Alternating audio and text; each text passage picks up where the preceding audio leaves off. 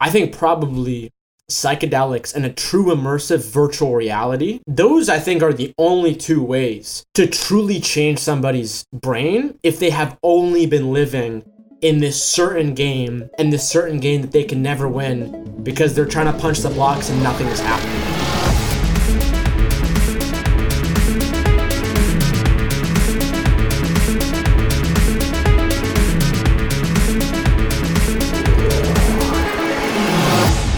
Hello and welcome to Mind Meld.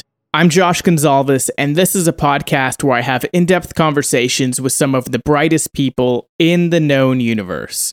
My aim is to spark deep conversations around interesting topics to find the tools, tactics, strategies, and philosophies that we can all use in our daily and creative lives. In this episode, I sat down with Mark Metry. Mark is the author of Screw Being Shy. Learn how to manage social anxiety and be yourself in front of anyone. And he's the host of the global top one hundred podcast, Humans two point oh. Mark is also a TEDx keynote speaker delivering mind-blowing talks centered around human potential, mindset, social anxiety, mental health, and transformation. In this episode, our wide-ranging conversation centers around social anxiety, mental health, and reprogramming your mind for success. We also get into things like podcasting and how to use it for personal development. We talk about how virtual reality and psychedelics will have a huge impact on mental health, and we touch on having mystical experiences during meditation. If you found this podcast helpful or interesting, please share it with your friends or anyone you think needs to hear this. And if you haven't already, please subscribe to the podcast. You can subscribe on your favorite podcast app or whichever one you're listening to on right now. So that way you can get notified when I publish new episodes every Monday. And if you want to get direct links to any of the resources, people, or tools that we mention in this podcast, you can find everything in the show notes for this episode. You can find the link to the show notes in the description of this podcast, or you can find it directly at mind meld dot f m. That's M I N D M E L D dot F M. I hope you enjoy this episode, so let's get right into it. I'm Josh Gonzalez, and this is Mind Meld with Mark Metry.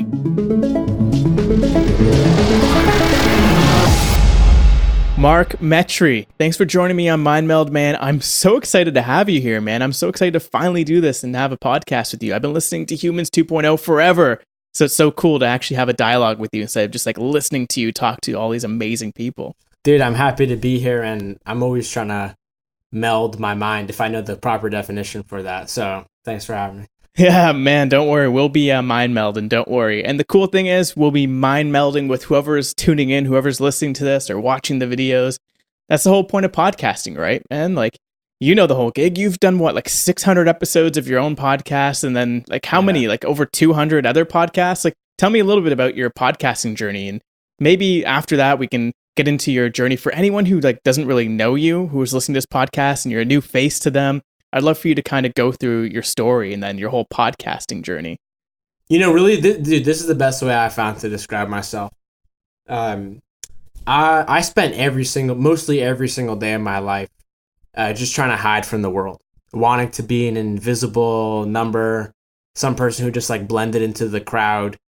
And that was my life for every single day. And it wasn't until um, I was about eighteen years old where it really started to change my life around. And, you know, personally for me, my parents immigrated to America from Egypt a couple years before I was born. They came to America with like two hundred dollars in their pocket. And, uh, you know, we just kind of grew up with like this immigrant lifestyle, moving to different apartment buildings. My parents were always working. And there was this period in between like uh, these young kids, second to third grade, where we moved out of the like inner city, Boston's inner city, to like this small town in kind of rural America.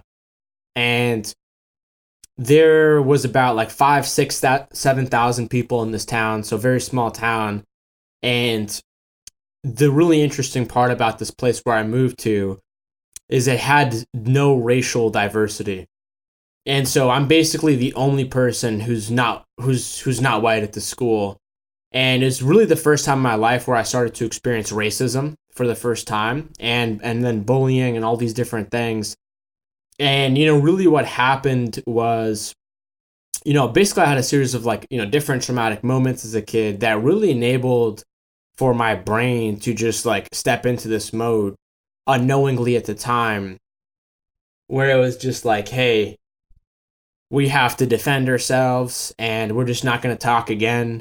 And ever since then, my brain has been in like what I would call like this mental prison. And basically, anytime I would try to talk to someone, all of a sudden, my heartbeat would start to race, my throat would clench, would tighten up, my thoughts would start to race, and then I just wouldn't say anything, or I'd like randomly say something or just walk away. And um, and that's social anxiety. And so I remember growing up, not having any friends, just being alone, um, always being that kid like in the back of the classroom, never wasn't good at school, never did any sports, nothing like that. Um, and so for me, the way that I dealt, I coped with that was by being on the internet. And I remember like eleven, twelve years old, starting a YouTube channel. I learned how to make websites. The iPhone came out. I learned how to make iPhone apps. I did uh, all kinds of stuff. And one of my online ventures kind of became successful. And I started making like six figures, hundreds of thousands of dollars when I was like sixteen years old, which totally changed my life, changed my family's life. Um, and so it was good in that sense, but it was also really interesting because, you know, it was almost as if when I made the money, my anxiety and kind of like my general hope for life or my lack of hope got worse.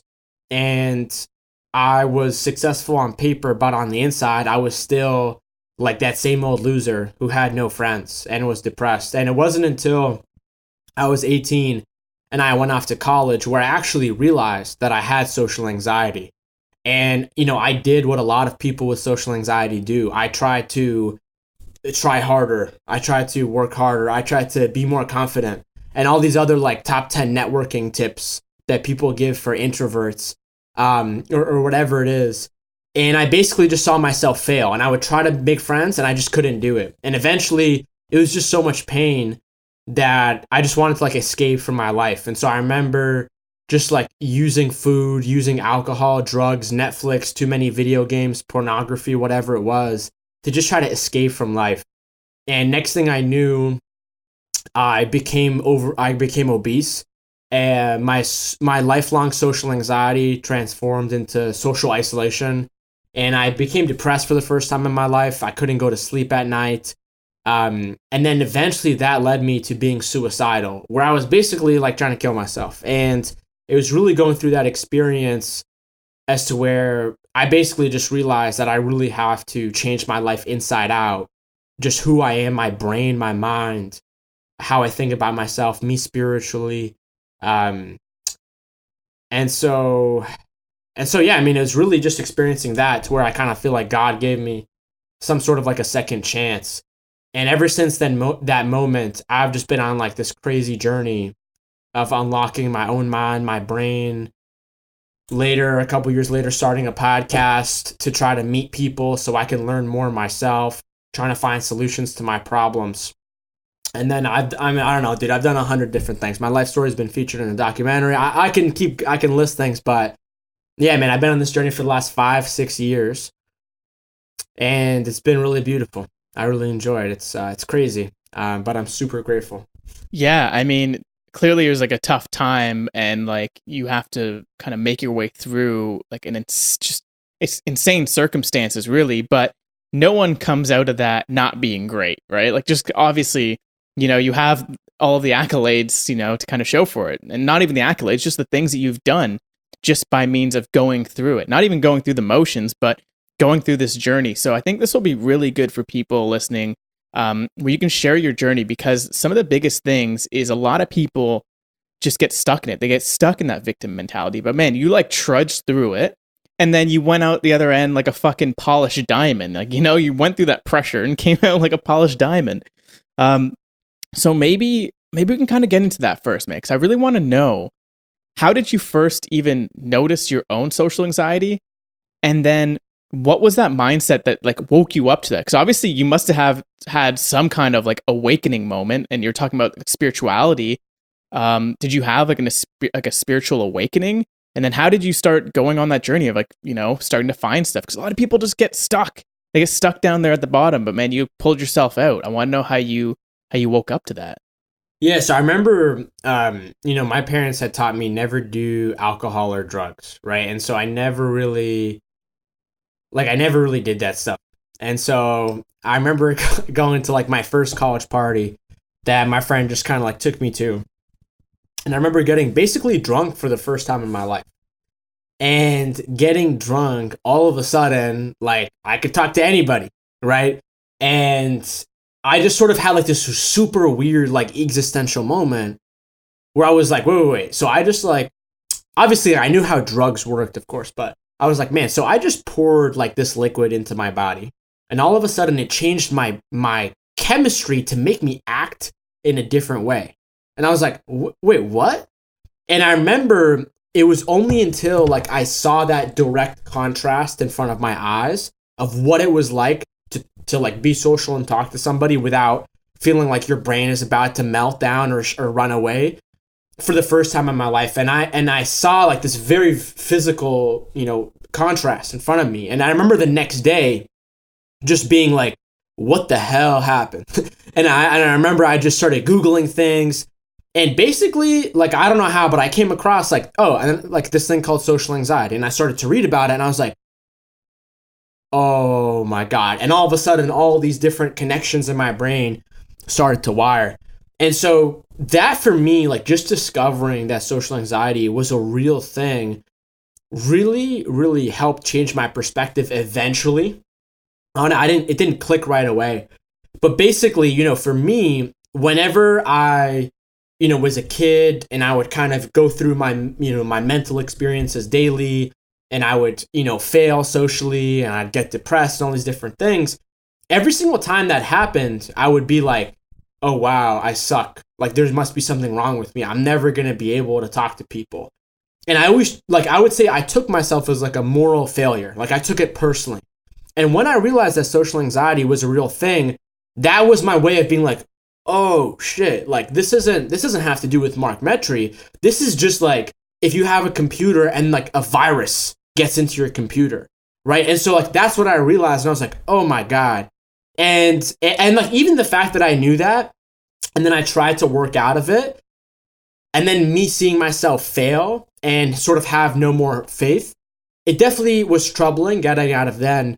Um, but really, in terms of like, like, what was the first thing that I did? I think the biggest thing was, I think the biggest thing that really helped me was the fact that I became obese. And I remember, you know, gaining like seventy, seventy-five pounds in like a couple months. And, and, and really, like, I was never aware of kind of like the spiritual world, the mental world, the emotional world at that point. And it's interesting because when I was in rock bottom, I actually had no idea I was in rock bottom. And there's like, there's that quote that says, when you are in the picture, you can't see the frame.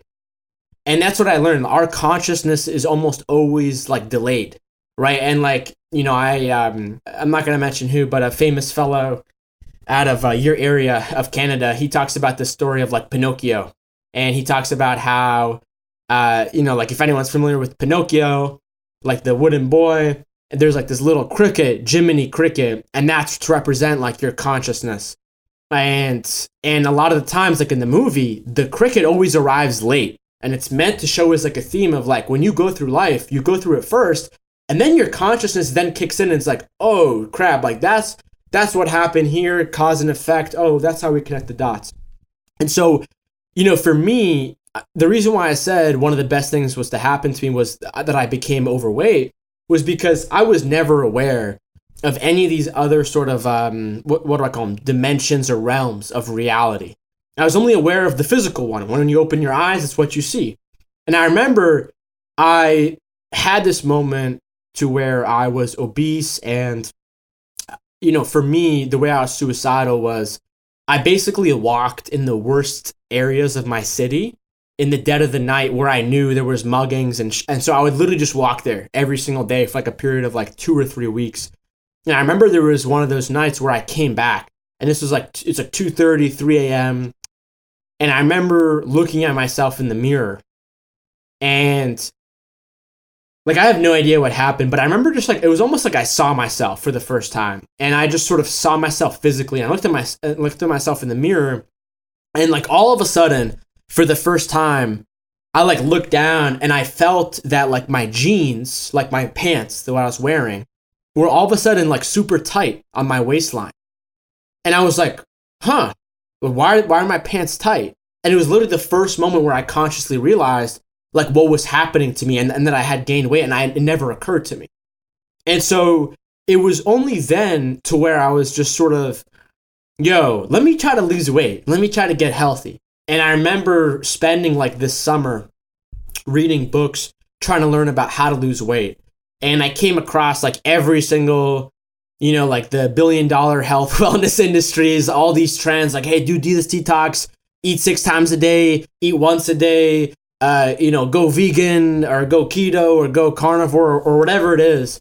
And I was basically just so confused. But eventually I came across this diet called uh, like the bulletproof diet, and like it's it's known as like bulletproof coffee and putting butter in your coffee and all this stuff. And I did that, and that completely changed my life because it turned on my brain for the first time in my life. Eating like uh, changing my diet, removing all the junk food, removing all the chemicals, and then starting to eat like healthy fats and then vegetables literally completely changed my life. It made my brain turn on for the first time in my life. And it gave me energy for the first time in my life. And all of a sudden, I had the energy to be myself. Because what a lot of people don't realize is if you, like if you're listening to this and sort of like my upbringing may be similar to you, or you have social anxiety or something like that, it literally is so draining. It, it takes up so much cognitive energy that a lot of the times people just don't have the energy to be themselves. And especially if you combine that with not really taking care of their health, whether it's because they choose not to or they're not aware of, of health and physical health and how it correlates with mental health. And so I went through this experience where all of a sudden I had the energy to be myself. And then all of a sudden, once I had the energy to be myself, I started to go for walks.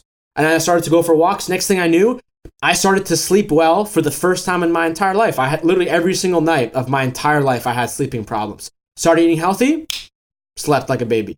And all of a sudden, I start sleeping well. Next thing you know, I'm like, huh, I got this energy. What can I do now? Then you start reading books. Then you start to unlock your brain. And so it was a very just like one, two, three step for me. Like, hey, what can I literally do to lose weight? Okay, what can I do to become healthier? Okay, what foods do I need to eat to be healthier? What foods do I need to remove out of my diet to be healthier? Okay, what can I do with this energy? It was literally a very logical next step, next step, next step looking back at it. And honestly, it was just like a kid who was just trying to get help in, in you know, in a in a world where I just kind of felt like I was never really, you know, given the answers, and none of us are given the answers. You have to find that on your own. And so it was very like that next step, next step. And there's different, I, I did like literally hundreds of thousands of things I can get into, but that was, that was like the beginning. Wow. Okay. I think you bring up a good point though. It's like everyone has their own entry point into this world. So like, I think like, you can probably agree with this. It's sort of like that self-development, self-help, personal development world, whatever this is, where you you kind of mention it. You you realize that your mind is this basically a fucking computer. It's basically a goddamn computer that is affected by so many different things, but obviously chemistry being one, um, the food that you bring in. But once you take control of your programming, that's what I'm trying to get at here. It's like you somehow just like figured out that you're able to like take this computer and start programming it yourself. You know, and there's something there on the mindset. Most people would have stopped at maybe eating healthy. Like, I'm going to get get good. I'm going to, you know, lose weight. But then there's like the second step, man. Like you you kind of like burst through again. And I think maybe, do you think that's something that you just had already? Because like you've had this entrepreneurial mindset since you yeah. were like a kid, right? Yeah, dude. It's do you think is that, is that it maybe? It's it's interesting. I, mean, I feel like I'm thinking a thought that I've never thought before. So I don't know if this is right. But so I think for me, like how to program. I think for me, I understood that because I was, I, I faced racism and bullying from maybe until like from nine until fifteen, sixteen.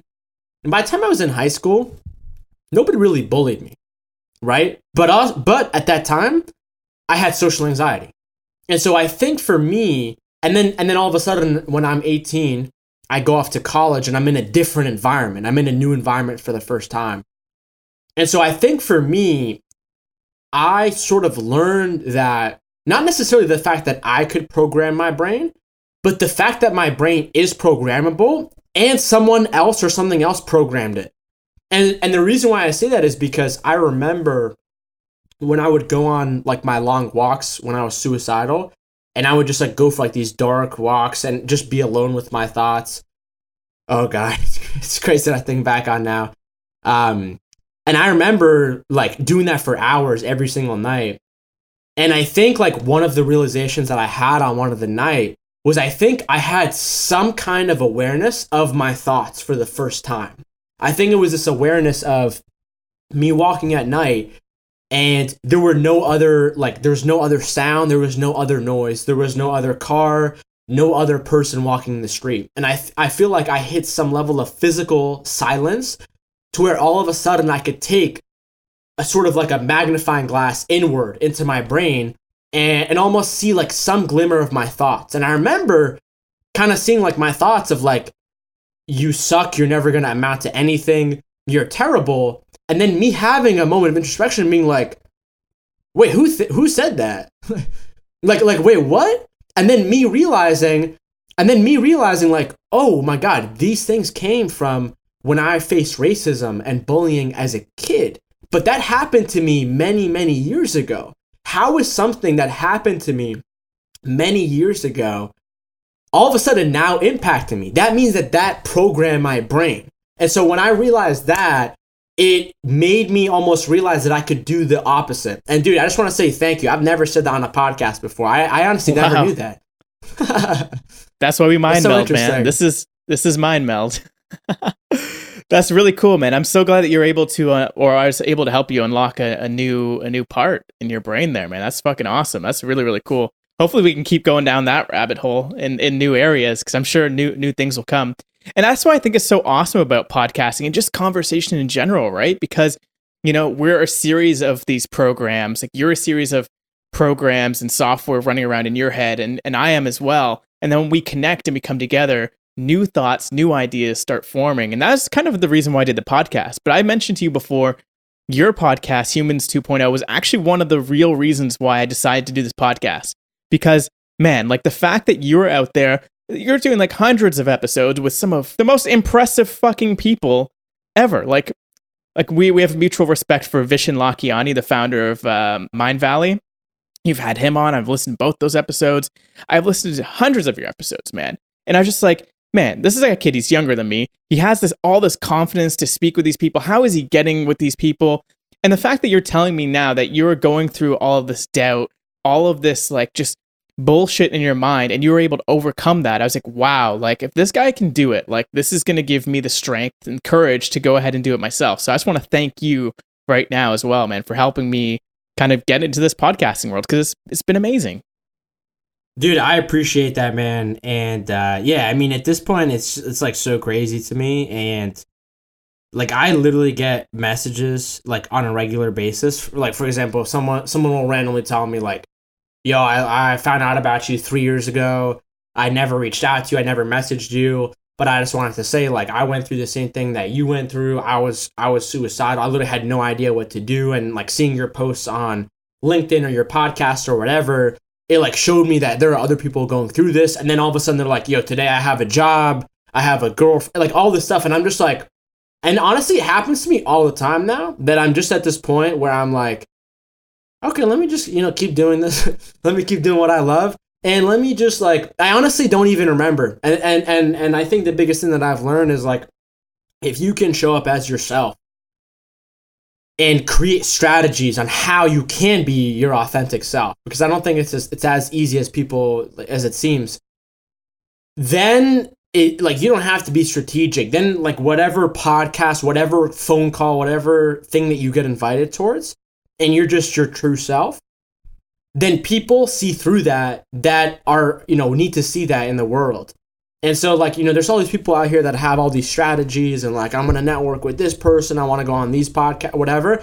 And I'm just like, yo, I'm uh, I'm just out here. I'm trying to be my true self, trying to be honest, not trying to hide anything from anybody, not trying to be anything that I'm not. And so, dude, I'm glad that you started your podcast. I'm very glad. Yeah. Yeah. Thanks, man. And it's cool because, like you said, you're just being your authentic self. But I think the big point is there is that you are at least taking that step to post it online, right? Like you have these platforms, whether it's your LinkedIn, whether it's your podcast, like you create them for yourself and you're just putting stuff out there. I'm sure it didn't start off big. So I would love to hear it, man. I'd love to hear your beginning journeys, like when you started the podcast and stuff. And then I also want to know, like, at what point did it, did you notice it start to take off? Because I, it seems like you did not think uh, that it would be as big as it is and you would have like all these connections and it would just be this big. Maybe some tips from people who are like, hey, like I, I kind of want to post something. Maybe I want to blog. Maybe I want to do a podcast.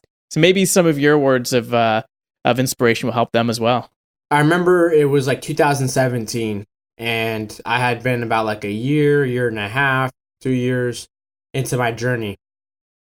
And I just like basically reached this point where I was like, oh shit, I don't know, I don't know what to do again. You, you know, I, at least this time I'm not, I'm not suicidal, I'm not obese, I'm not like dying, but I don't know what to do. And it was this time where I was like, man, I really need to sort of like upgrade myself in every kind of way again. And it was this period where I was just like, I need to set up some sort of a system, some sort of a practice, like repetitive, that can put me in front of just the best teachers, just so I can kind of learn from them myself. Because I had basically realized that, you know, like there's different people out there on the internet. There's people out there who who spew crap. There's people out there who have no idea what they're talking about. There's people out there who do know what they're talking about and and practice what they talk about every single day. And I try to do that. And and for me, I realized like the people who are actually practicing what they do, they're at the top of the top and they're probably very busy. And so I was like twenty years old at the time. And so I was like, man, there's there's no way if I email these people to ask them to like pick their brain, there's no way they're going to say yes. There's no way. And so I was like, hey, let me start like this podcast thing as a system, as a way to get me in front of people. And honestly just kind of used as like my own self-development tool. I didn't really think about my audience or anything like that. And it just became like, hey, I was interested in this topic. Then I switched to this topic. Then I switched to this topic that I was interested about. And yeah, that and that was that. And, and you know, I really saw things take off maybe in about at the end of twenty eighteen uh, when I had, when I had Seth Godin on my podcast and a few other people. Um, and then my and then I had started to take off on LinkedIn as well at that time. And so I was really just like growing. And so, and then, and then all of a sudden, like different people, different like entrepreneurs would start to reach out to me and they'd be like, hey, I have this podcast, but nobody really listens to it, or I want to start a podcast. And so it opened my eyes to a different business world. Um, but yeah, I mean, previously up to then I was in, I was in the, you know, the V R, the virtual reality, A R industry.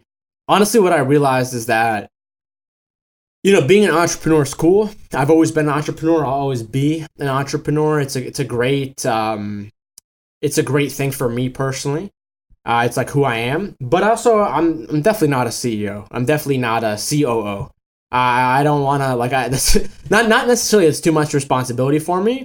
But I honestly just don't want to do that. And and something that I've learned as someone who like really really cares about um, just like the mind. And like life itself is I feel like I have to be doing the most important thing. And and for me, like the fact that I wasn't speaking on what I thought was the most important thing, which is mental health, that created like a dis almost like a discrepancy in my identity. And I just like became not that passionate, right? And so I'm always trying to do that. And I did that back then and I'm still doing that today. And so, yeah, you know, it, it really just became like, in my opinion, like, hey, if people are going to take time out of their lives, and I understand that that there's value in, in not just information, but in entertainment at times, and it's not as black and white. But basically, I was like, if I'm going to take time out of people's day for them to look at their phone or to look at wherever, I feel like whatever they're looking at has to be upgrading their lives. And I felt like I wasn't really doing that. And then also like interviewing people on my podcast and then learning about all these people's stories. And then knowing them like backstage and then eventually becoming friends with some of them basically taught me, I'm like, oh, if I if they can do that, I can do that. Like there's literally no difference. And so it really became this system and I started to learn how to storytell and all these different things. And so, yeah, it was very much like a very gradual process. I just started the podcast just for myself. Um, and and yeah, man, it's been an interesting journey throughout. And um, and I'm glad that people resonate with it. Yeah. Dude, that's awesome. And I love how you take this sort of like, uh, are you familiar with like the optionality approach? Have you heard, have you heard of the book Optionality or know of the term? Oh man, it's awesome. I think this is probably like the sixth time I've mentioned it on this podcast. I really want to get the author on here. And it's funny that you, you talk about this because I'm like, now I actually have a platform. I can talk to him, you know, we can actually talk to him and more people will, will learn about it. So I, I resonate with that so hard. That's exactly why I started the podcast. Again, it's not for like to be like an entertainer per se. It's exactly like this, man, to learn from you, for us to be able to chat. And, and that's the exact reason why I did it. But this optionality approach from this book, man, it, it really blew my mind. It's just like, you don't really know what you'll even want in like ten years. Like, think about who you were ten years ago. You're literally a different person. It's like choosing the future for like a, a random person on the street. Just be like, hey, like, I know exactly what you want to do ten years from now. Like, you don't. You don't know what you want, right? So having that optionality approach is just keeping it open-ended. I'm sure you didn't go into the podcast being like, I'm doing this because I want to be like, I want to be a speaker. I want to like speak on stage and I want to be a best-selling author. Your optionality approach is like, I just want to like have access to the coolest people, the most interesting people and learn from them. So I love that approach, man. And have you been taking that um, that same approach now, like what with what you're doing now? Because I know you're doing a lot of speaking gigs. Um, you're kind of going on to like the next step. Because I know I know we were just talking about the podcast, but you were mentioning to me before that you're kind of stepping away from your own podcast to do some other things and talk about mental health. So are you taking that same approach now that that now that you're talking about this one specific topic? Because um, it seems like you did like again with this optionality approach. There's like sort of two modes you go in. And I think you'll resonate with this. It's like you have the explore mode and then exploit mode. So that one point, you're like, I'm just exploring stuff. Literally, I'm just like, I'm exploring, exploring, exploring. Then you find that thing. Then you exploit it. And like not exploit in like a negative sense that like people think about that word, but in the actual sense of exploiting that thing. So for you, it's been with, with mental health and talking about this one subject. You found this one thing that you now know is your life's purpose, your life's calling, and you want to go all in on this. So are you taking the same approach now? And I want to know how you how you found that one thing. Was it just from, you know, your whole journey that we just spoke about? Was it like, hey, I just, I know I need to talk about this? Or was there something that kind of sparked it to be like, hey, no, this is it, going all in? So I started writing my book basically in like twenty nineteen. And and my, and my book is about like, you know, my life story, social anxiety, shyness, all this stuff. Um, it's called uh, Screw Being Shy. Um, I wrote that book because, you know, number one, I was trying to find out like, okay, what's like the number one biggest value add that I can create personally for myself? And I was like, and I was like, yo, dude, I'm like twenty, yeah, at the time I was like twenty-two years old. I was like, you know, like I, I you know, I'm, I'm, I'm a smart guy, but I'm, I'm definitely like no, you know, national expert or something. And so I was just like, I can only speak on my life experience and sort of like what I did directly. And And I, you know, went on this speaking tour in two thousand nineteen, just sort of like randomly kind of happened. Um, and I went across like the biggest cities in America. And like at these events that I would speak at, I want to say like half of them were kind of like business marketing oriented, entrepreneurship, stuff like that. And then the other half of it was kind of like self-development, mental health. And I would notice, and I, you know, I touched briefly on my story in both in both of the event, both of the kinds of events, um, and so people know who I am and knew where I come from. And there was at least one person in every single city that I visited that, you know, after I'd be done speaking, and people would like line up to like ask me a question or take a picture with me or whatever. There would always be that one person who would walk up to me.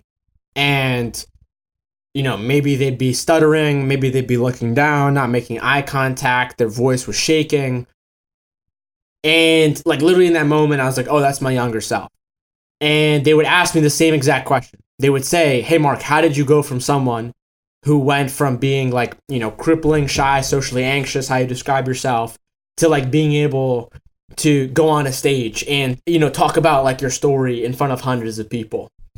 And eventually it was just people just saying that again and again and again and again, to where I was like, dude, I can't give, like, there is no one, two, three tips for this, because it's, it's like, okay to be an introvert. There's nothing wrong with being an introvert. Some people experience a natural level of shyness, But then there's like a totally different kind of person, which is the kind of person I was, which was being socially anxious.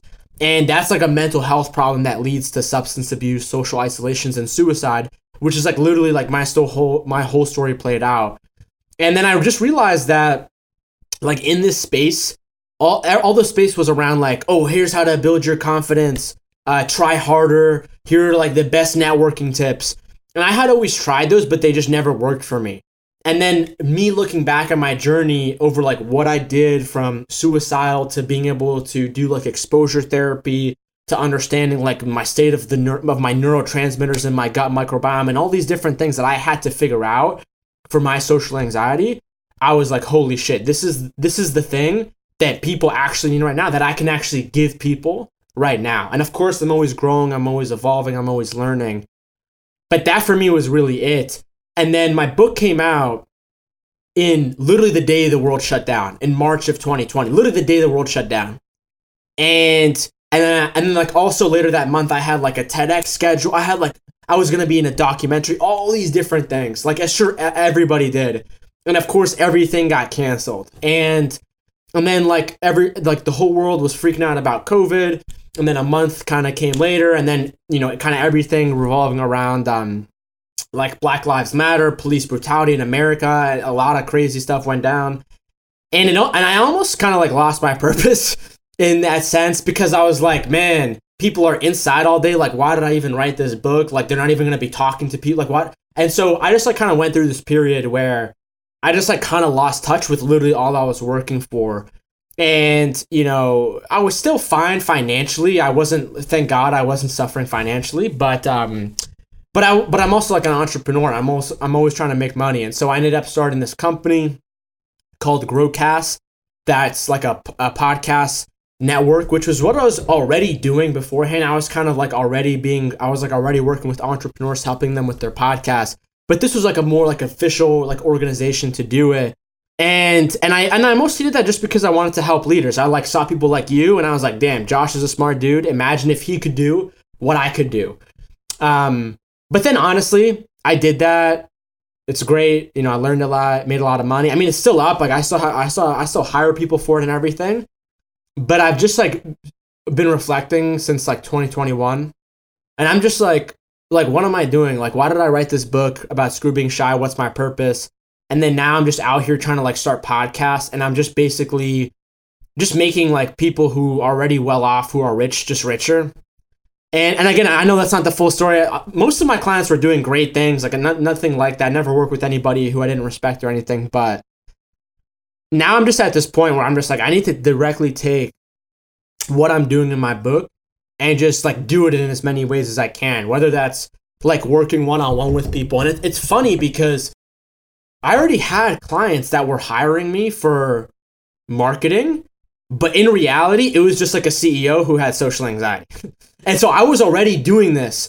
Um, and so I've just sort of been all, you know, operating under that um, and kind of pushing myself towards that, trying to kind of not necessarily remove myself, but trying to separate myself from like the whole marketing world, because I have like a LinkedIn course. I have a podcast course, which I think are great. I think I'm always going to have those, but I've just been moving more towards in like moving with my purpose and, like, you know, I've been doing different things on Clubhouse. I'm still going to interview people, but like one thing that I'm trying to do now is I'm trying to start a different podcast where basically I want it to be like this, um, like this anonymous talk show, not talk show, but basically what I want to do is like, I want to create this platform and say, hey, if you've, if you experience social anxiety, if you're shy, introvert, whatever, you have any questions, you want to share your experience, submit like a voice memo. Here you can, we can make it anonymous. We can, you know, change the voice, whatever. You don't have to say your name.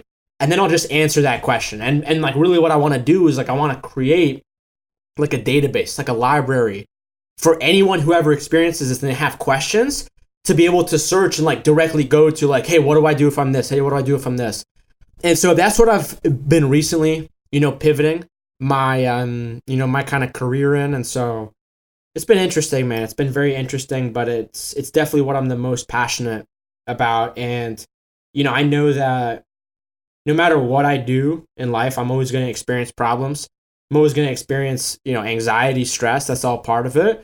but it has to be worth it. And I know for me, like personally for me, money is not that valuable of a currency for me. Like I, I can't do things. Like I know people, again, I'm not trying to judge, and there's different times in your life where you have to make sacrifices and whatnot. I personally, there's no way in hell I could be like a lawyer, for example. Like I don't give a crap how much you're paying me. If you want me to like look at something and do like some kind of technical work for most of my living life, like I, I would rather like, um, and so, and so that's just what I've learned about myself. And it's very common for introverts or really anybody who's like experienced like a serious like mental health problem of like, like you have to be reminded of like why you're li- living your life every day, you know? And if you're doing something that's not in line with that directly, I personally can't do that. And like, that's also why when, when I was in college for a short time, that's also why, like, when I was sitting in class, I, I couldn't tell, I could have put my finger on it, but it, I literally felt like I was sitting in a tank of, like, radioactive ooze. And, like, my brain and my body was literally just, like, melting in real time of just me being in a scenario where I, that I just don't want to be in, that is not going to help me in my future. Now, of course, everything can be a lesson. Everything can be valuable. But at a top level, not for me. Like, I have to be in line with my purpose. I have to be directly doing it. I can't just write a book about it and then just be like, all right, that was cool. No, I have to be directly doing it every single day. And when I'm not, I just kind of feel lost, you know, or I feel confused or distracted, or I feel like I'm not focusing on the main thing. You know, I'm not focusing on the entree, and I got to be focusing on the entree. That's, that's such a good point, because I'm sure a lot of people do feel lost like that, right? Even if they have a job, they're doing something full time. It's like, you're not doing the right thing. You need to find that thing. So sometimes you do need to take a little bit of a um, of a leap, and you have to kind of go in that explore mode. Like I think the last year, more people than ever, probably in the last one hundred years since the last fucking quarantine, uh, the last plague that we we had on this fucking earth, I don't think anyone has done this amount of introspection and this amount of like soul searching, or had the time to like think and sit with their thoughts, right?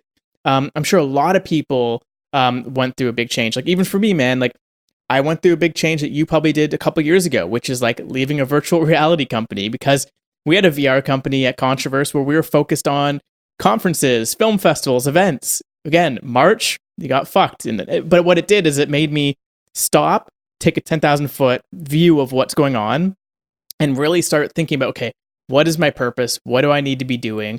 And then again, serendipitously, I came across your podcast. This is fucking crazy. So your podcast on the Mindvalley, Superhumans at Work podcast.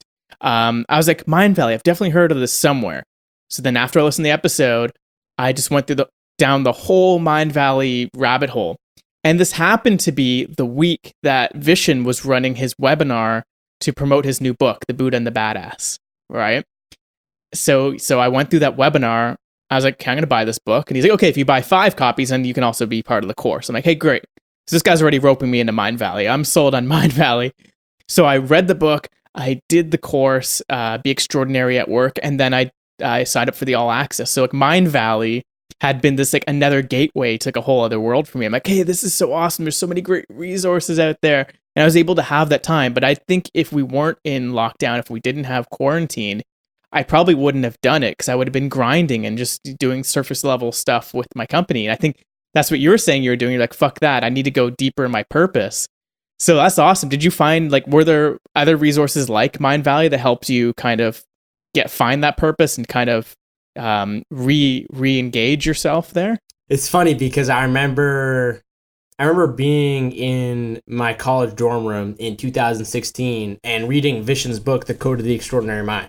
oh, so and, good. And it's not, yeah, and it's not like that it's not like that book was like the reason why I am where I am, but I mean it's just like full circle, you know, and, and like that, like for example, like I inspired you, Vishen inspired me.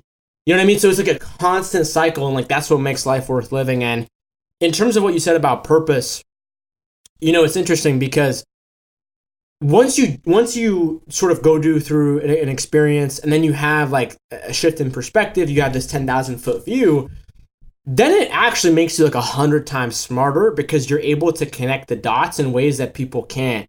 And like for example, I'm no longer in the virtual reality industry, but now knowing what I know, and then especially being passionate and my purpose on mental health, dude, I think in the future, virtual reality is going to be one of the biggest tools that is going to help the mental health crisis that we have. And so I don't know what that's going to look like, but for all I know, maybe I, you know, in like the next, I don't know, the next billion dollar V R startup for mental health, maybe I can like work with them. You know, maybe I can like be an advisor. Maybe they hire me. I have no idea. And so it's like taking these things and then, and then maybe if that becomes successful, I can say like, yo, I used to have V R and then I quit and then I had to do all this and then turns out this was all worth it and all this stuff. And so, yeah, man, it's been, it's been super interesting. And, and that to me is what is super exciting about life. It's like all these connecting of dots and, and, and, and having serendipitous moments. And I remember never really in my life experiencing serendipity.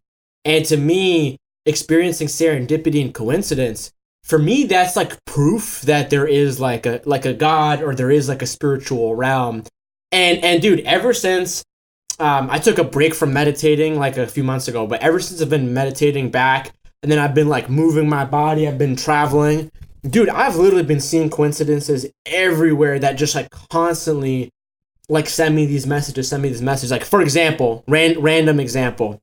So yesterday I'm in New York City, right? And I'm trying to go back home and I'm I'm waiting in line in the transportation trying to, trying to get on. And, um, And I'm just like waiting and I'm listening to this podcast and uh, I don't forget who, which podcast, but he was, it was with Jordan Peterson. And uh, yeah, he's, he's up there in Toronto with you. I remember one of the things that he said, he like gave some story on how like one time, like some dude knocked on his house or something in the middle of the night and he was like violent and he was going to like kill him or something like that. Like, and then, and then he basically talked about like how he de-escalated that situation and then what he did. And then the guy eventually just left him home alone and it was harmless. So I'm literally listening to this in real time. Next thing I know, this dude walks up to me. This homeless guy walks up to me. And I pull out my headphones and he says, um, he says, hey man, do you have any change? And my I have like a phone wallet case. And so I sort of like look at my wallet and I don't have any cash. And so I'm like, um, no, I'm sorry, dude. I don't have any change with me. And and the guy's like, oh man, I'm I'm trying to get something to eat, and and I said I said I'm sorry, brother. Like I, maybe we, you can ask someone else or something. And then he and then I, and then I had also got uh, bought Chipotle for myself, and I had it on my bag like on the floor. And so he points to that, and he's like, what about that? And I was like, dude, that's my dinner, man. I haven't eaten for like two hours. That's gonna be my only dinner for the next four or six hours. So I'm sorry, man. I can't give that to you, but maybe somebody else can give you money or can buy you food or something. And I said, good luck. And then he basically like walked off with like the, like the weirdest look I've ever seen. It wasn't like a, it wasn't like a weird, like a, like a crazy look or like, it was just like in his head, he was like, like he went like that to me. It was very weird. And then next thing I know, he like walks above like a few people in line above me that are also waiting to get on. And the like this guy says, hey, um do you have any change? Or I'm just trying to get some food.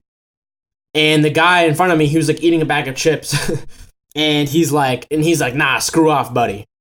And then next thing I know, the homeless guy literally starts to freak the fuck out, literally starts screaming, like literally looks, it sounds like he's having a mental breakdown. And I, I literally think he's about to pull out a knife and kill this guy. And the other guy and some other guys came, and then the homeless guy eventually ended up running away.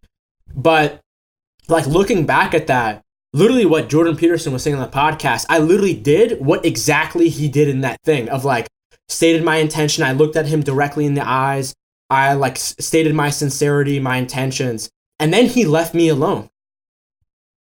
And then literally in front of me was literally about to kill that guy. And so I'm like, literally in my head, I'm like, like, thank God for, for like, for, for like, for everything. And I remember like going on Twitter and tw- and literally tweeting like, be nice to people and be respectful for no reason. And, and and like, that's a great example of that. And so thank you for listening to my story, man. I wanted to get that off my chest, but it was interesting. Wow.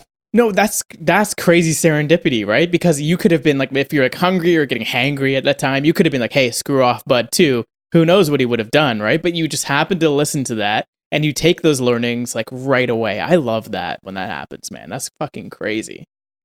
Yeah, dude, I'm very grateful. And it's beautiful. And every time like a moment like that happens, it's like, oh, wow, what I'm doing is actually working. Oh, wow, what I'm doing is actually working. And I think that's like one of the most important things that people need of like, you know, when you ask me if people, they think of themselves as victims or they can't get past that one step or they're stuck.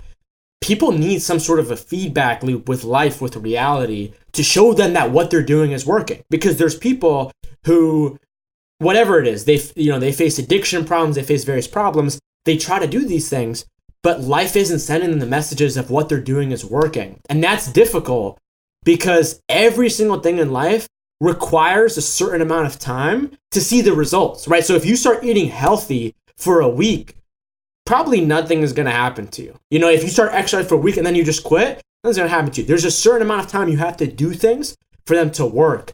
And so I'm just like, I love that because like, that's something that I've been able to experience that constantly reaffirms in your head and it gets gives you that fuel to keep going. And then I go on podcasts like this and then you're like, dude, I started my podcast, you're an inspiration. And then I'm like, oh, wow, they're like what I'm doing is working. And then you do that.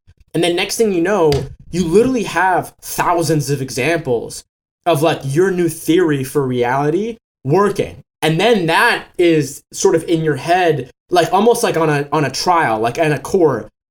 That amount of evidence is also put and weighed against the other amount of evidence in your life, which is all the negative, cho- all the decisions. And you and like you have that more weighted choice to be like, you know what? I'm going to continue to choose this. And that's extremely helpful.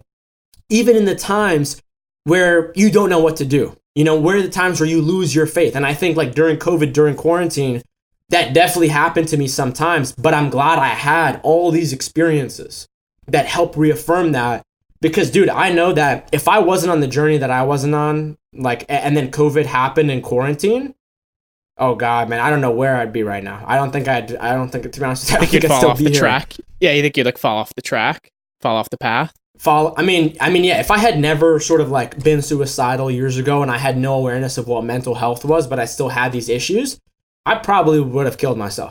Like I'm not even, I'm fortunately I'm not exaggerating, but um, I'm very grateful. Like, you know, I've been able to do what I've been able to do and it's just preparation. And I know for the next five to six years, I'm going to be even better off. And so that's like all part of this mission. It, it never ends. It's every day. Yeah, dude. And I think, man, that brings up so many things in my mind. Like one of the biggest, the feedback loop, right? So like the first thing I want to like dig in there is like, do you have some kind of document or like journaling process that you ha- give yourself feedback? Because I've, I've spoken to a few people on this podcast who have talked about, I can't remember the exact name for it, but it's the episode for anyone listening with Marie Poulin. She had a specific document. So she does this Notion mastery uh, course and she has this document. I can't remember what it was, but it was like, honestly, I cannot remember, but it had a, a specific name that gave her all of the, uh, like you said, the weight and all of these experiences, her past experiences. It actually was to help her get through imposter syndrome. But I think it's good for anything for someone to have list all of your positive experiences, all of these things that you've done. So that way you can go back and look at it, be like, hey, no, I've gone through this. I like these people told me that that it helped them or it is working. Like I got positive feedback. So I think it's like the, the main point of it. I can't remember the name of it. Uh, you guys can go listen back to it. I'll put it in the description or something, but you'd have to like create some kind of feedback loop for yourself. So when the world doesn't give it to you, you, and you forget, we always forget, right? Like our memory is fucking horrible. So you got to write it down. You got to put it in Notion that, that she does. And it's like this document that just starts, here's all your positive experiences. Like you won this award or you did this, you spoke to this person. So-and-so told you that you achieved X, you did Y. Like, then you can look back at that and get like a, a good feedback loop, right? It's like, if you're in a, like, we talked about this like, as being a video game, like we're kind of in a virtual reality, right? Okay, dude, I'm Everything so good? sorry. I, uh, good? Yeah, I just really had to pee. um, and, uh, and, and like getting it's the feeling good. of pee is like an anxiety trigger for me. So when that comes, yes. I'm just like, I need to pee right away. Dude, that's so funny. Uh, you, you know uh, Jason Silva, yeah? Of course. I mean, I don't know him personally, but... I know yeah. I okay. I thought, I thought for some reason he was on your podcast, but yeah, he, he talked about it. I saw a talk of his and he was just like, um, it was at U of T too, speaking of Jordan Peterson. And he was just like, most of the time when we're feeling anxiety, we really just need to pee or something. We realize it's just, we just got to pee. So that's so funny. It's so true though, right? It's like these physical senses, but like I was just saying, um, I want to know if you have a feedback. Cause like I see this world. I want to get into this too, man. But I think we have this shared sort of like view of reality where it's like, it's kind of like we're in a video game. We're in a virtual reality already.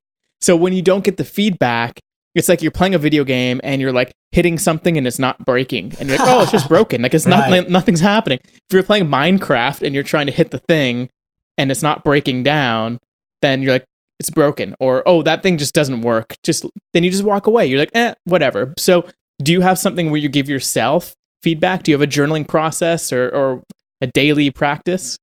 Yeah, dude, I want to get it all into that. And and when I was in the bathroom, I had so many thoughts. And I, and there's two things I want to say specifically, but I just want to go real quick on the whole peeing thing, because I think this is important. And what I've learned is everybody has different trigger points, and oftentimes they have deep underlying roots.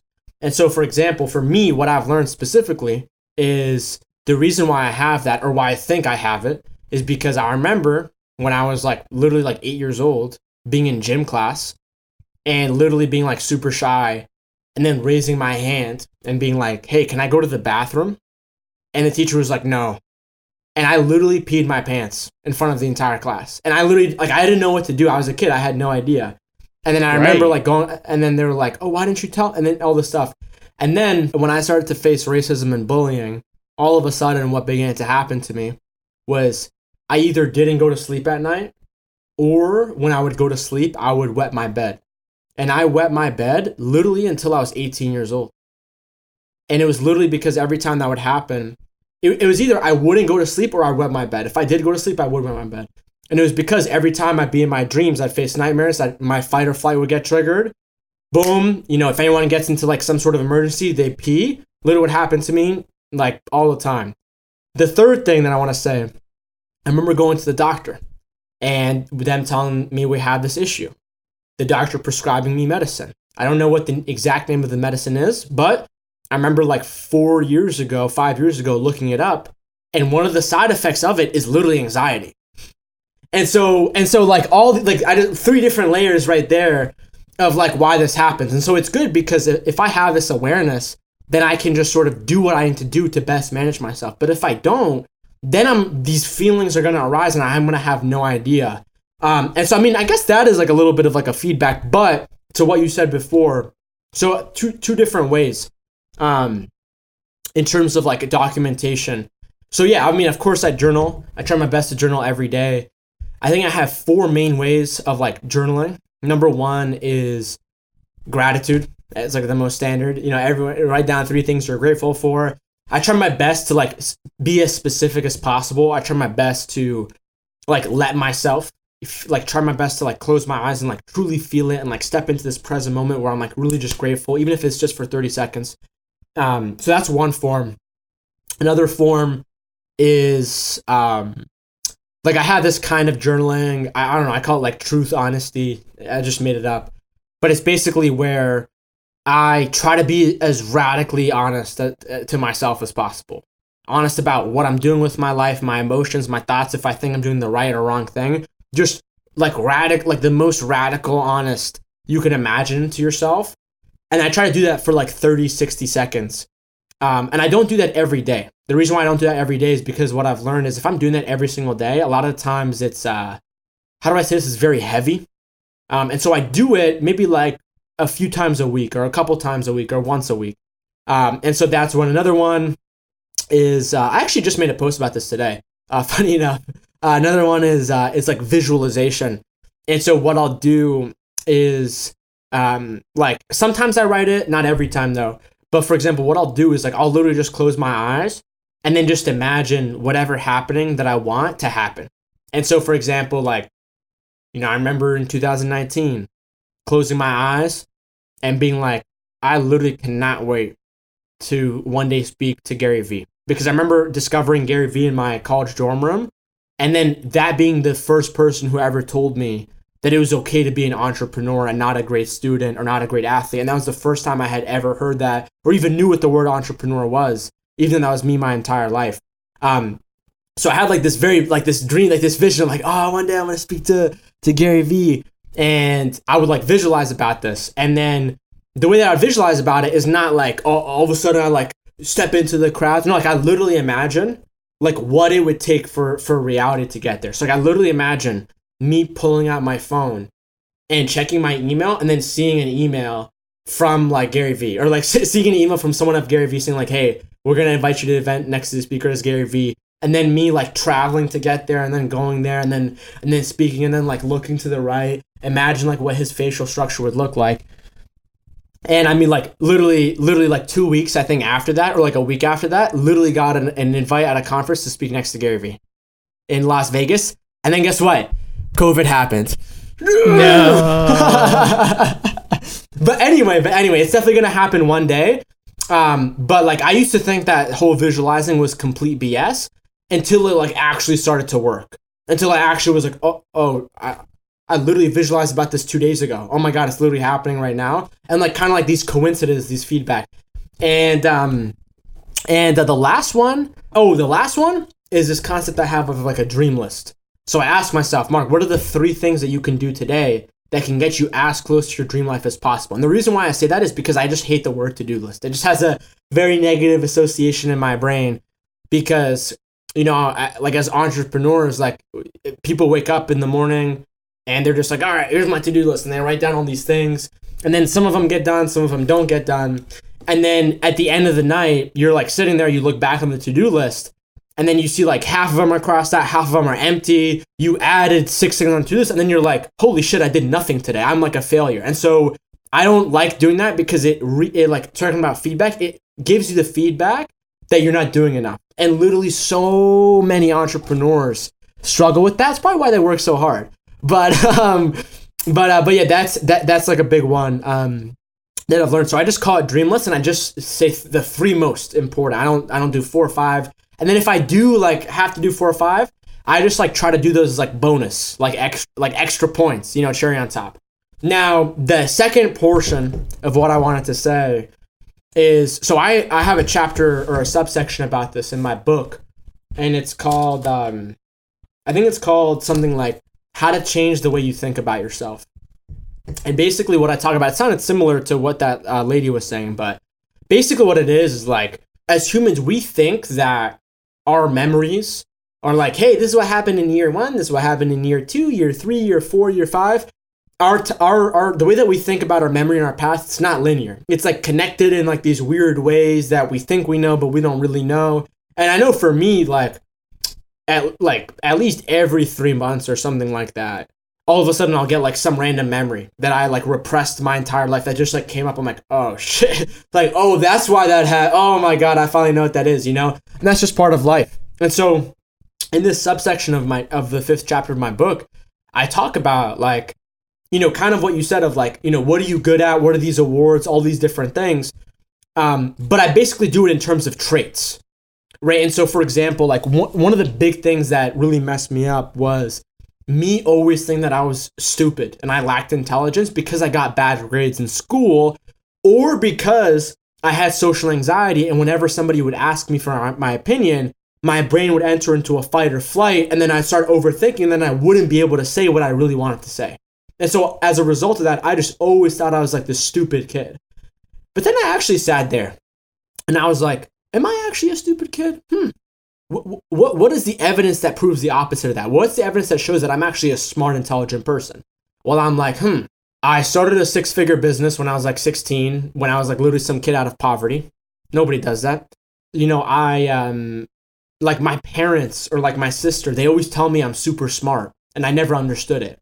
And so like literally going back and trying to find like these sort of like negative connotations, there are, there are definitely such things as weaknesses, like natural weaknesses that we have.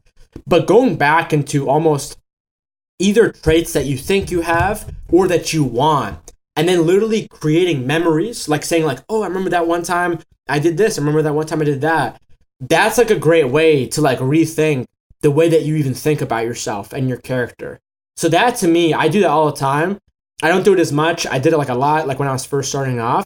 But that to me really helped shift the perspective of like my actual character. Now, the last thing the la- that I want to say of like this part is when it comes to like feedback that people give me, whether it's like, for example, you on this podcast, if you tell me I inspired you or someone leaves a comment or a message that's like very nice, I always take a screenshot of it and I have a folder in my Google Drive where I literally pour that stuff in, where I don't look at it every day, but on the days where I'm like, man, shit, like literally nothing I do matters, like I'm worthless. I go back and I'm like, oh, remember that w- when that sixty-five-year-old woman told me she was going to kill herself and then she found my story and she did it, and like all these different things. And so I, I hope you liked my three-part answer to uh, to that. I hope it was worth getting up in the middle and going to the bathroom. Love that. That was pure gold. And it's so true, man, is getting that evidence. And, and you kind of brought something up there. It's like building your character. And this definitely leads me right back in that whole thing of this mental model of this being sort of a game. Because think about it like an R P G, right? Like you and I, we, we love playing video games, right? I don't know how much you still play, but I'm sure you've played an MMORPG. Everyone's played RuneScape. I wish I could play more video games. Me too, right? I kind of wish I had more time for it. I just feel like there's so many other things. But we're playing a different video game. We're already, that's the whole point. We're already playing a video this game. This is the main video game. This is the main video game. We're already in it. Like, we're already in a virtual reality, people. Like, let's not try to fight it. We have a character, but what's really crazy is we can rebuild this character. And that's kind of what you did, right? You can, like, think of it like like the stats in an MMORPG. Like, they're really good at running or, like, strength. You know, you take a bar, like a health bar and stuff like that. And yours is like, it's like with intelligence, and people are like, okay, it could be strength if you want to be like a power lifter or something. But you have all these like abilities that we can start like mapping on. So it'd be interesting to have sort of like that. I mean, I guess LinkedIn is sort of like that, is like their your Pokemon cards for humans. That's basically what LinkedIn profiles are. But it's kind of like that, right? Where you can like rebuild your character and you can start thinking of yourself in this game in a different way. You can also program this game. You could program your character and you can program your story instead of just being like, oh, yeah, this is it. This is the game I'm playing. I'm just in it. But you can actually choose the games that you play and you can actually go and be very conscious of that. So maybe let's get into that, man. Like, so do you do you think about that? I know we talked about it briefly. Do you have sort of sim- similar mental models or mindsets when it comes to that? When it comes to just your mental models of you being in reality and how you view yourself in the world? Oh, yeah, man. I mean, there's there's so many different levels of this conversation. Um, but I mean, I think at a basic or like at a foundational level, like for me, basically, like when I realized that like I like I lived ten years of my life with social anxiety, and like my brain was like taking like uh, all this information, like making me feel in all these different ways and, and impulses and senses. It like really just based, and then and then when I ch- was able to change that, and then I saw that in front of my eyes, that's like the biggest amount of proof that I was like, oh shit, like this, like this really is a game. And and in terms of like reality itself, you know, I definitely believe in like a higher power. I definitely believe in some sort of like a deeper, you know, spiritual, like metaphysical uh, dimension, and I believe that um, you know, we're all tapping into this universal life source that I think literally looks like just atoms moving around in space and light and time. And I think that these atoms and these light have been able to organize themselves into like the smartest organisms on the planet, which are human beings, which is what we all are. But we are also that same energy force, but we're just a part of that. I don't know how much you've been down this rabbit hole, but I, I definitely believe in, you know, universal consciousness. And it's funny because I remember I had a moment in two thousand seventeen where I was meditating in my house, and uh, you know, I was meditating same place I always meditate in the morning. And I remember I had a freaking crazy experience that now I know is referred to as a mystical experience or a religious experience, where all of a sudden, like I was meditating. And then it, it was almost like I didn't I didn't like physically come out of my body, but it was almost like the perspective of like my body shifted. And but I was still myself. I was still like my same sense of consciousness, Mark, just like in this bubble mind existing. But all of a sudden, I like became my house, and I became the trees outside, and I became my not like not like I became those things, but it was almost like the same way that when I open my eyes and I look down and I see my body. It was like, I just like looked down and I just like saw the world. And it's never happened to me ever since that moment. Um, but ever since I experienced that, and then, like I freaking Googled like crazy, told like all my friends, like, what the hell? Am I dying or what's happening? Then I like really experienced, like I realized that like at a, at a, at like a crazy, like metaphysical level, like I, I am just like this energy sack. And like that's just name is Mark, but I'm also the entire universe and all energy, because we all come from the same source.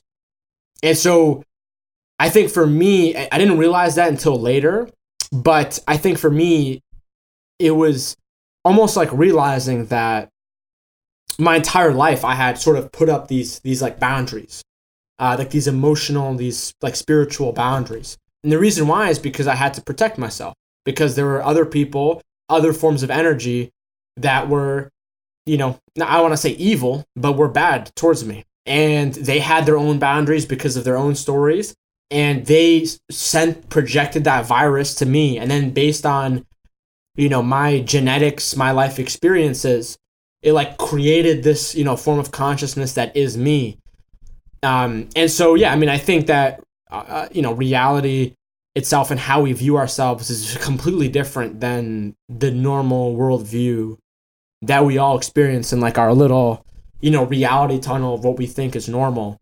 And, um, yeah, I mean, I remember ever since I experienced that, my mystical experience, then you're like, holy shit, literally anything is possible. Like, li- literally anything is possible. Like, at that point, there were, there's nothing that you don't think is possible, um, which can be very powerful. It can. And I, I love that, man. I definitely had a similar experience when I was very young. I remember going for a little bike ride with my friend, getting up to this bridge above a highway, and then having my first out-of-body experience. It was like, man, I felt like I was like, you know, like when you're in a... playing a video game and you get to like sort of the outer edges of like the playable area and like there's like you can't go there anymore, you can't go, right? Literally. What happened here was like this is the furthest I've ever gone outside of my house alone with my friend on our bikes. And as I was approaching this bridge, I had an out of body experience where my consciousness just kind of floated up and I was like maybe, I don't know, three, four stories uh like higher than my body, just looking down at myself on my bike and just seeing myself in the world. Like it was, it was so metaphorical, right? Seeing myself in this bigger world as I was reaching this, the the edge points of like level one. It was so weird, man.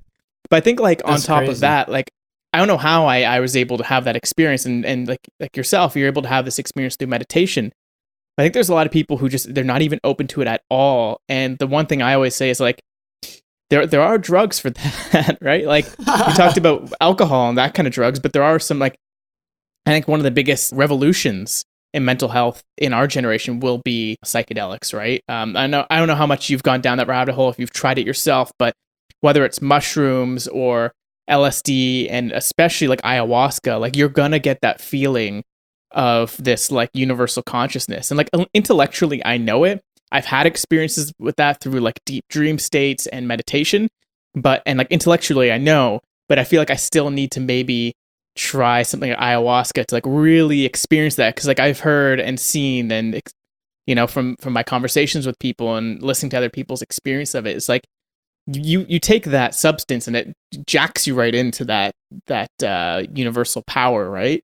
And people like Aubrey Marcus, he, he's been doing it quite a bit recently and talking about his experience, and it's like when you take those compounds, it's not really a drug, it's a compound, right? It's like that's the software that you're downloading into your mind. That it's not a matter of if, it's just a matter of when that kicks in, you're going to experience that. Have you ever experienced like any kind of psychedelic experiences? Have you done it yourself? So let me, I just want to address something you said before about when you, when you experienced it as a kid with your friend. And um, so one of the things that's really interesting is I remember I was watching a video from Jason Silva, and he was kind of like talking about this like universal consciousness, we're all connected. And he used this really interesting example that like locks, like, like it helps you understand it, even if you you haven't had an experience like this. And it's like, when you're a little kid, right? And you're like daydreaming, right? And like, I don't know, like, for example, I have a, I have like a comb in my hand. I don't know why. It's just, it was just right there. So I'm just like been touching it, but like I have a comb in my hand. I'm like, and I'm pretending like I'm a little kid. I'm daydreaming. I'm pretending like it's like a bus or it's like a spaceship. And I'm like, right? And you're you're in like your own world, right? But then all of a sudden, somebody uh, like walks in, or somebody even comes close to you, and all of a sudden it feels like that daydream is, is like slowly evaporating, and it's like connecting you to a bigger sphere of of thought and consciousness. And so, like that that that's like the best way I can describe. Um, sort of like what I experienced of like we we're like all going through like these thoughts and emotions, and we think that maybe we're producing them our, ourselves, and I think there is a layer of that, but we're all like in like this shared reality together, and we all impact each other. And so that's like a great example of it. And I know, like, I have a I have a year uh, a year and a half old niece, and sometimes, for example, like I will come in and she won't see me, I won't make any noise, but then all of a sudden I see like the toy that she's playing with, and all of a sudden she like stops for like three seconds, and the next thing you know, she turns around, she sees me, because kids, babies are way more receptive to this, because you actually don't have a sense of consciousness, I believe, in like the first year of your life. Babies have no sense of consciousness. They have to, they have to, they actually embody the consciousness of their mom. That's why moms hold them close to their body. And then all of a sudden a kid can start to look in the mirror. And like, if they look in the mirror before their age is one, they think it's a different, like a different thing. They don't know what's happening. But then as that starts to kick in, they, they start to realize who they are and their sense of consciousness. Um, and so in terms of psychedelics, drugs, you know, here's what I will say. I remember, you know, I had an experience where, um, you know, I didn't, I didn't, uh, it wasn't any of those things, but I, I took like an edible, and, um, you know, someone had told me, you know, like an edible, it's more, it's like psychoactive, it's, or it's not psychoactive, it's more psychedelic, um, th- than like the, like just normally. And so I remember taking one of those, and um and just I mean nothing nothing crazy happened, just being more reaffirmed to that. Um in terms of like D M T and that stuff, I haven't been called to it, you know. Like I've I've had Aubrey Marcus on my podcast, I've talked to like a ton of these guys. I hasn't like it hasn't and that's what I've heard, like it has to call you, like you have to have like this, not urge, but you have to have like this sense of like, I think I need to do this, like the next step. I don't have that yet, you know what I mean? And so that's what I'm, I'm not going to wait for that, but like, that's, that's what I'm, you know, sort of doing. But yeah, man, I mean, I think the biggest thing is that like what you said of like, when you give people these chemicals, it lets them see that. Right. And I think under the right kind of setting, I think, I think probably psychedelics and a true immersive virtual reality, because that can also mimic experiences. Those I think are the only two ways to truly change somebody's brain if they have only been living in this certain game and this certain game that they can never win because they're trying to punch the blocks and nothing is happening. I think that's the only way to do it, or unfortunately like a like a traumatic experience. You know, I think those three ways are, are the ways to do it in terms of mega change. Yeah, no, that's that's exactly it right there. And, and I think I've I read something where it's like after the age of twenty-five or maybe even twenty, Um, it's really hard for you to learn new things in general or stop really bad habits. And what it really takes is a traumatic experience. This is from, I know, from a few, I think from a psychology book that I read when I was in university, something like that. After twenty or twenty-five, you it is you have to have like a traumatic experience to kind of wake you up and like change your thinking, whether that's like a physical trauma or maybe it's like a breakup, whatever it is. Uh, it's got to be something crazy like that. I think you're right, man. You you hit the nail on the head. I think it's psychedelics, either with or mixed with um, virtual reality, right? So maybe we can kind of get in that for a little bit. Of... Oh god! Oh, you were. I thought you were saying mix, like you'd take them no, at the same time. No, no, no, no, no. I was no. I was just saying, like, if we could, if we could somehow like create a some kind of a device that could literally like mimic reality, like experience, yeah. and give anybody any experience without like the traumatic part of it, or, or like a good experience. Yeah. That's what I meant. I don't. I don't know about mixing those two. That seems. that seems crazy. That's what I thought you were talking about. I think it is. I don't know. There's how a couple companies in Canada. There's a, co- a company really? called Lobe Sciences in Canada uh, that does psychedelic, and I know they also do V R. I'm not sure if they mix it at the same time, but it could be something like that. Like imagine you were talking about that Breathe app that you're using yeah. in V R, right? Like imagine taking psychedelics and just being in that. It doesn't have to be like. Well, it doesn't even have to be lifelike. It could be like who knows. But well, I think it's like again, something I haven't like had, that. I mean, again, I haven't had like a crazy psychedelic experience or something, but from what I do know though, but when I was in different states like that, I also remember like being very turned off from technology. I also remember yeah. like wanting to, to integrate like naturally. And I remember yes. going for a walk with my friend, and um, I remember like going through the walk in like my, my, like, like, uh, like my park. And I remember like just seeing like the world so bright, beautiful. But then all of a sudden, I would see trash on the floor, and it like literally looked black and white. Like it looked like it was out of this world.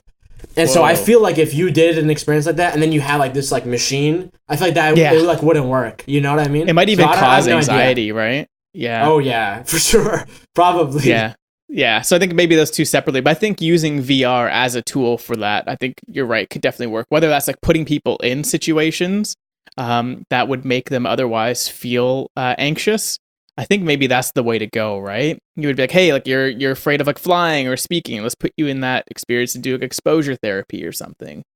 Yeah, I think, I don't know which company, but I was reading about this company that um, they were using V R to treat like P T S D and like even things like schizophrenia.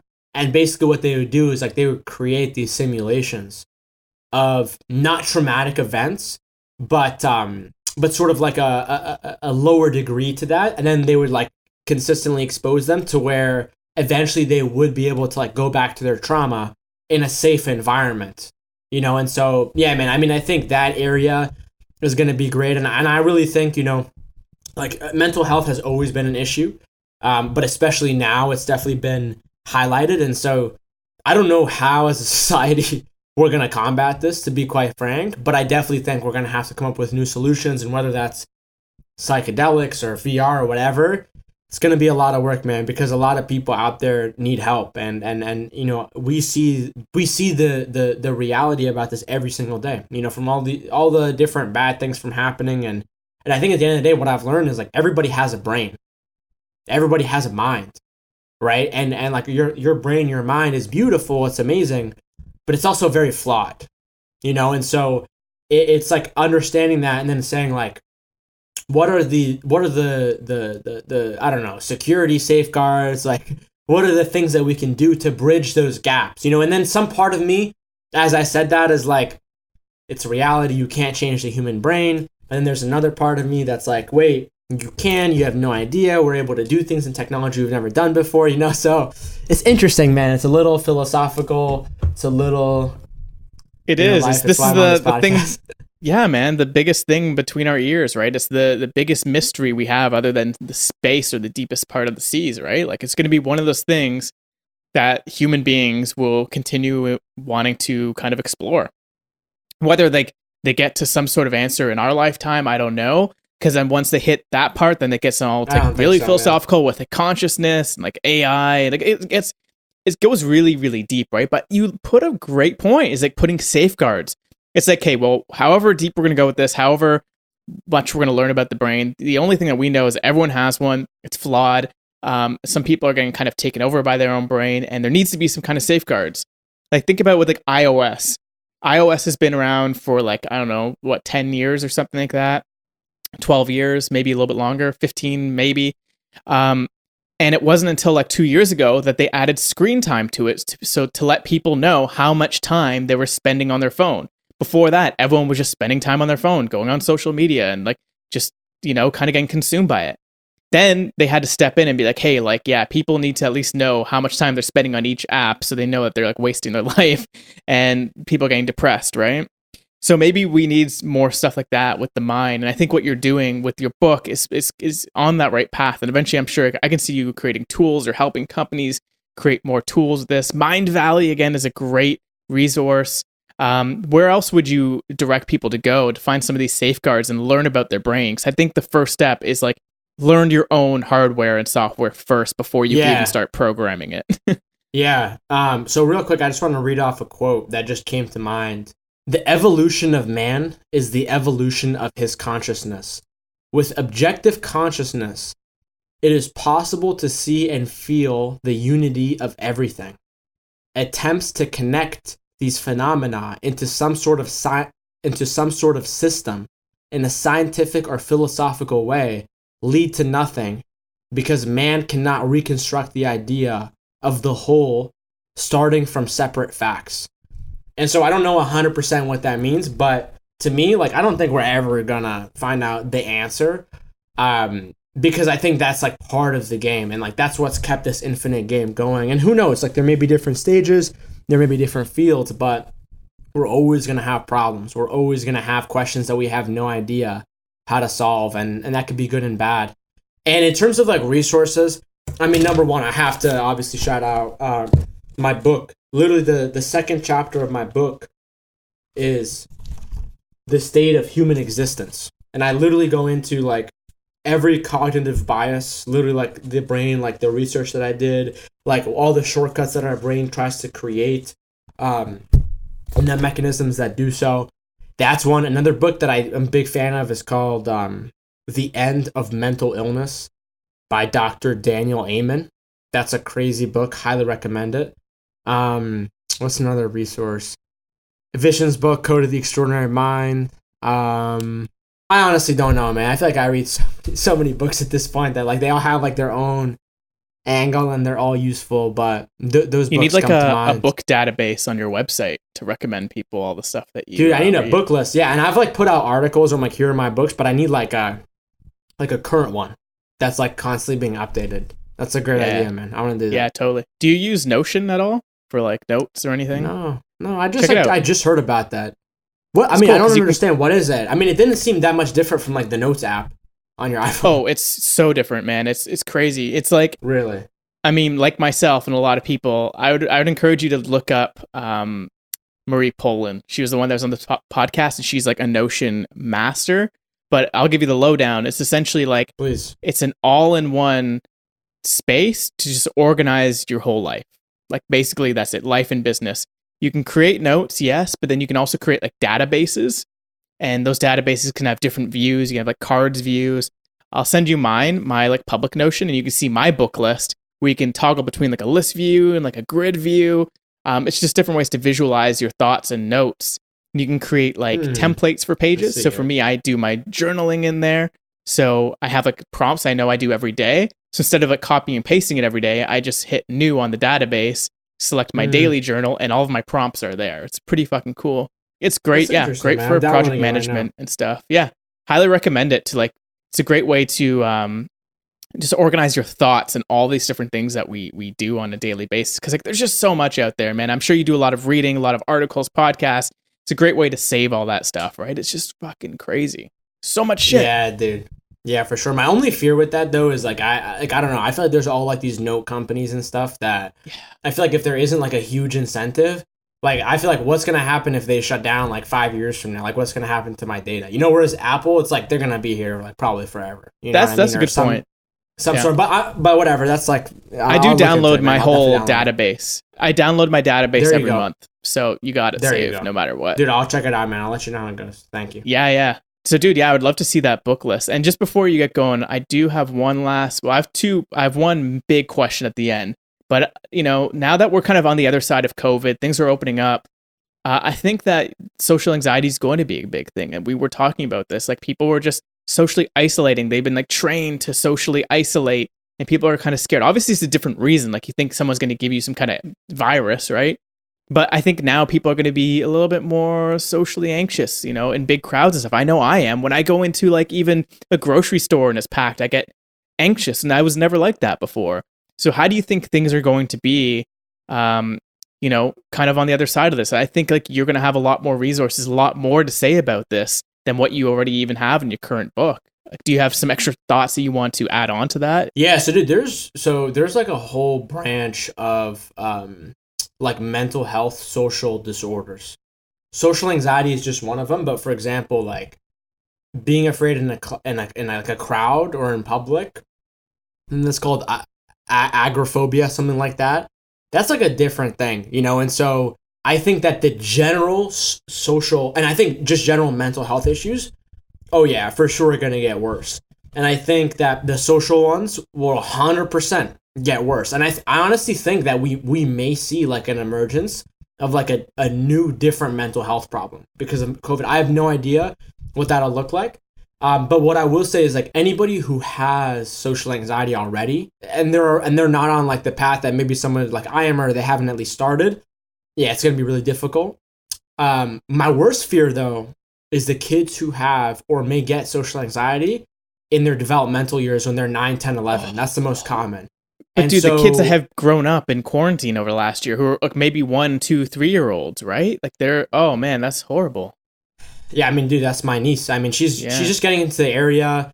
I mean, and she she like socializes with people like on the playground. Um, but but um, but yeah, I mean, I have no idea what's gonna happen to them. But I, but I think that I again, I think just the kids who are more susceptible to social anxiety due to their their trauma, their genetics, these different things, these kids are uh, not going to be in a good position, unfortunately. And and I think the biggest thing of all is I think that we're going to fundamentally have the most unvalidated, addicted to society in the universe. And the reason why I say that is because, like, we spent the last year basically getting all of our needs from a from the, from a screen. Like, like really, if you think about it. And it's going to be hard enough for, for everybody to, like, start to break out of that. And, I, and I'm trying to do my best, but I still struggle with it. But I think for kids especially, who got, like, all their needs met, they have their friends online in a video game, all these different things, plus quarantine, plus, like, you're, like, there is no, there's not a single parent in the world who's like, don't look at your phone. Like, they, ever since quarantine, like, that's not going to be possible, right? And so I think th- there is going to be, like, a potential, another emerging crisis that is going to, for example, like, continue to fuel the bad parts of capitalism, um, because, you know, more money gets spent on, like, addiction and, like, changing your state of brain than, like, education, for example. And so that's going to continue to happen. As people, I think, get richer but more unhappy because of this, it's going to lead them to, like, spending all of their money on basically trying to manage their addictions in their mind. Because, dude, we live in we live in a crazy, you could literally get anything you want. Like, you could literally get anything you want to. Like, you could literally anything, anything in the world, literally anything you want if you want money, literally anything. Except From for anywhere. Yeah. The inner intrinsic workings of your mind and, and, you know, like, life and your emotions. And it's just like, that's a dangerous position, man. And I remember for me, when I was not mentally healthy and I was sixteen years old, and all of a sudden I stepped into a lot of money, dude, it messed me up, man. Like, it, it definitely messed me up, man. Like, they, and they've done studies that show um, kids or teenagers who experience a shit ton of stimulus, uh, stimuli from fame or from money, your pleasure centers in your brain are literally, like, destroyed because you've increased an unnatural amount that your brain can't even handle sustainably. And so that's, like, a whole other thing too, man. And I, I there's, like, so many different branches of this conversation that I can break into, man. Part two, man. Yeah, hopefully in a in a year or something, hopefully I can go to Toronto, see what the state of the world is. Yeah. Then, but hopefully it doesn't get worse. But yeah, man, I'm like, I could go on for hours about this, man. There's, and everything connects, and you know what I mean? Exactly, exactly. Well, I mean, for anyone listening, where can they kind of hear some of your thoughts and some of the, the other things that you're thinking about? Because you're still doing uh, weekly lives, and or is it even daily now? Or you're doing a lot of live sessions and clubhouses. Where can people follow you and start listening to some of these other ideas you got going on? Yeah, so if you just like if you just add me on LinkedIn, or if you go to my website mark metry dot com, or you go to my Instagram, or you check out my book, or you check out my podcast, or I don't know when this is going to be up, but my TEDx talk is going to be up in like a month, like in late April. So check all that stuff out. Just Google my name, Mark Metry, and reach out to me if any of this resonated. Dude, that's awesome. Well, I, I honestly know that, you know, you're going to help so many people who listen to this. Like, this is going to live out on the internet for who knows how long, right? That's the thing. Like, and hopefully maybe, you blow up, man. Well, maybe if you share this, maybe, uh, you know, maybe, maybe you're, uh, you blow up, man. you just, you blow me up, man. If you just post it or something, I don't know. You got a crazy following. So who knows? I'm still like day one of this journey. So I really appreciate you shooting the shit with me, being super encouraging and just like, you know, jamming with me here and being open to talk about these crazy ass ideas. Uh, I hope we get to do this again, man. Seriously, like even if you're doing another clubhouse or something, or I end up doing one of those, um, maybe in a couple months, um, we do another one of these podcasts, like a part two, but this was an absolute pleasure, man. And this is really cool. And I really, really, really thank you for coming on the podcast. Of course, dude. I appreciate you, man. Thank you for having me. And, um, you know, if you want a piece of unsolicited advice, the best thing I can Always. tell you is never lose that mindset of it being day one. That's like literally the most important thing, man. If you can keep that mindset, you're going to blow up and be successful, man. So I look forward to chatting with you again. And, and thank, thank you to everyone for listening, watching. This was so much fun. Yeah. Thanks so much, Mark. That was amazing. And everyone, thanks so much for listening to us. Uh, check out Mark's book. I'll put all the links in the description. Connect with him on LinkedIn and follow his journey. Yes, this again, this is still your day one, man. He's just getting started again. And actually, before I do, we sign off, one last question, man. What are you excited about coming up?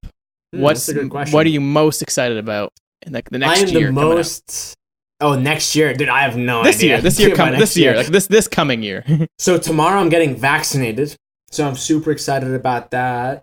Um, and then on Thursday, I'm going to like basically my first uh, like dinner with like more than one or two people in like a while with three of my other friends. So I'm very looking forward to that. I haven't seen them in a long time. That's awesome, man. Yeah, finally, things are getting back to normal. We connect with friends in person, in reality, in the flesh. Oh, shit. Dude. In reality. In reality. We're, guys, we're out. We have to plug, unplug from this virtual reality. No more phones or anything. Come on, let's go. I know this summer I'm going fucking off-grid for at least a month. I don't want any technology. But, man, that's super exciting. Yeah. And, Mark, thanks again, man. This was such a great conversation. I really appreciate you coming on Mind Meld, and... all the best to you, and stay safe out there once you get vaccinated. And man, talk to you soon.